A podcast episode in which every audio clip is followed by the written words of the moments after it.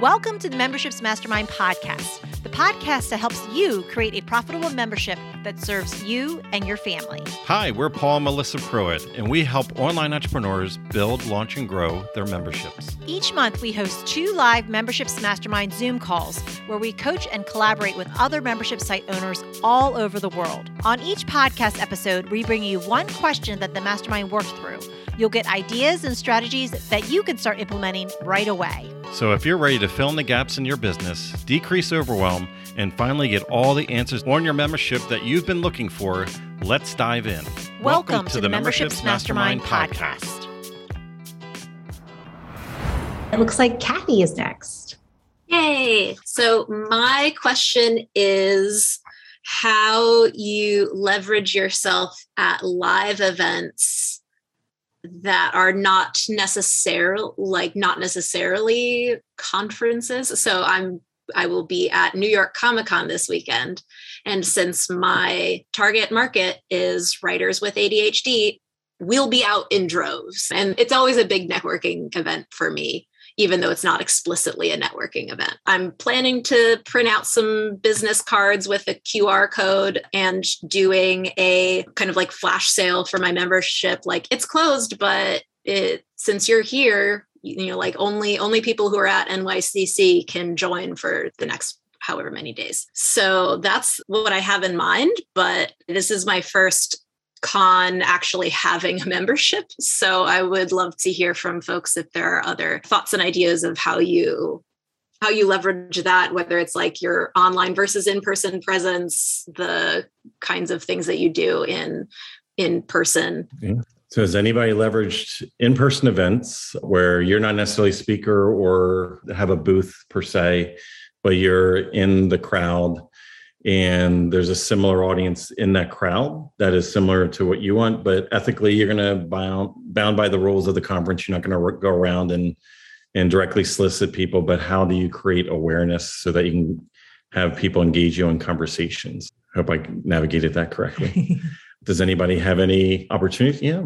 The last conference i went to was like in person was pre-covid and what I did, or what actually happened, is uh, we went to like some lunches or dinners, like during the lunch break and dinner break. And that's how we bonded with people. So you kind of know whom you need to connect with later and whom you don't need to. So don't like go and pitch there, but just get to know them a little bit. So essentially, you're kind of sorting them out yes, no, yes, no kind of a thing. Great, great. And then Kiva. Hi. So my experience has been if you go to some of the panels and workshops that are related to the content that you're interested in, and you answer questions or ask questions of the people up at the front, you come across as an authority as well, and people will seek you out afterwards. It's great. Love that. Love that. Thank you. And then Patty. This isn't from personal experience, but what occurred to me is you could even have a button or something saying, I'm a writer, are you? And just so you can sell, start identifying who is and who isn't just get a conversation going. I love that too. Love it. And David. Yeah, totally use social media and be on it ahead of time. Make sure you're using all the hashtags that everyone's using, interacting, reacting. I mean, go all in on it. You know, make sure there's images of you in social media so people can recognize you when you get there. You could create something interesting, whether it's something you're wearing, you could wear a t-shirt or some outfit that, you know, you could play around with that. You could have come see me and I'm handing out stickers or something silly like that. But totally don't wait till last minute to be on social. Start doing it earlier. Make sure you're using the, the event hashtags. Love it. Love it. Love it. Thank you, Deep. And have we done this before? We so, have done this before. so uh, years ago, we had a different product called InstaPosts, and we knew that the majority of people that are at conferences have a hard time networking. They always think that everybody's in a clique, and really, what it is is everybody's around people that somehow they already met, and that's their comfort zone. So there's always that external perception. So we created t-shirts that Melissa had that had the logo mm-hmm. on the sides. And do you remember this, Kathy?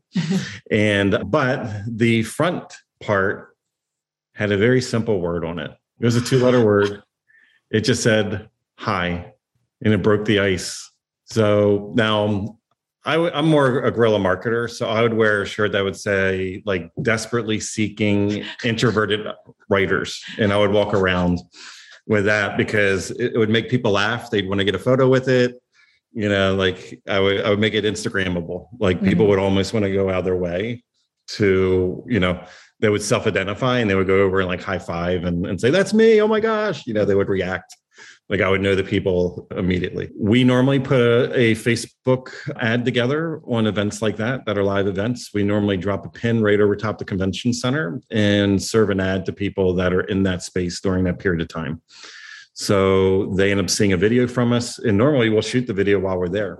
So we'll go right to registration. We'll put the video on We'll be like, "Hey, it's Paul, it's Melissa, and we're here at Traffic and Conversion. We're so excited that you're here. Make sure you come up and say hi to us. This is what we are. This is what we do. You know, if you see us in the hallway, you see us in one of the breakouts, please come up. We're very approachable." And then we send that as an ad right over top of the conference center, and with a pin drop, so that everybody that's actually attending while we're there will actually go out of the way and, and say hi and it works because they get the ad. You know when they're dozing out on what's going on they look at their phone. Now the pre as was already mentioned the pre now if you know a hashtag for the for the actual event itself you just go in ahead of time and own that hashtag Mhm. you know in advance because everybody will be seeing you. Now if you remember because kathy i know you were at some of the events that we have been at what do we do a lot of? What do we seek out? Selfies selfie, selfie, selfie, selfie, selfie, selfie, selfie. Everybody, anybody and everybody, selfie, selfie, selfie. We're putting it right up on Instagram, tagging the event. Because what's going to happen? Those people are going to follow us and or comment on their photo during the event because they're in the photo too. Does that make sense? So if it's on Facebook, they're going to friend request. They're going to tag the photo. If it's on Instagram, they're going to comment about the photo also because they're in the photo. So we leverage that by getting selfies with everybody. Mhm. So we're very approachable. We grab selfies with everybody. Like that's the goal. How many selfies can we get today? Yeah. And the other thing I would say is that if you have the energy to to hang out at the after hours, right? Because that's where really like all the conversations happen. So where people congregate, hang out there and just, you know, have those conversations with people. So, you know, drink your coffee or your energy drink in the, in the morning and just and plan to just like hang out and just maybe, you know, find an area where everyone's kind of hanging out and just start the conversations. If you have people too that are already like in your membership that you know are going to be there, like you could even extend, say, Hey, I'm going to be here at this time. Like, let's like almost like a little informal kind of get together within.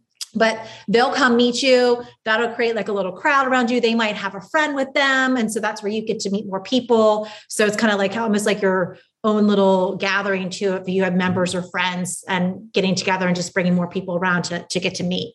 Yeah.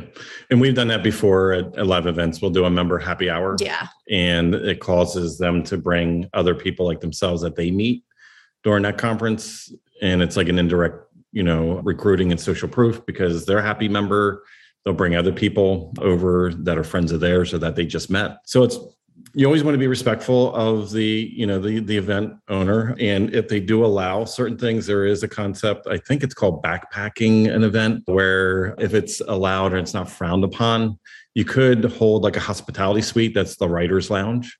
And you can open it up you know after the conference closes each day and openly invite on all the social channels. Hey if you're a writer you know we're all meeting together to network and to share ideas and to brainstorm and get to know one another. If you want information just hit me up. It's a private invite so i'll give you the suite number. And then you just open up the room have light refreshments in there and everybody just hangs out and chills and and, and talks and networks you know during it. That takes a little bit more coordinated Mhm. uh, effort. Yeah. um or even to like if, if you want if because i know it's coming up you could even just like we're going to meet here for like at this place here at this time if it's at the like a restaurant or something like that yeah to hang out so that's near the center I'm telling you, the pre-engagement, I think David said it, but it's the the pre-engagement, it's more important than anything. It's like because then you have people that'll go out of their way to find you mm-hmm. is if you don't wait until because if you notice, if you ever go to any type of conference or event, you can see the people that are in the suits that are like there, they're the big money people. They already have meetings lined up. They're like back to back, back to back, back to back. They're already scheduled meetings. Now they didn't wait for the event. They leveraged the event.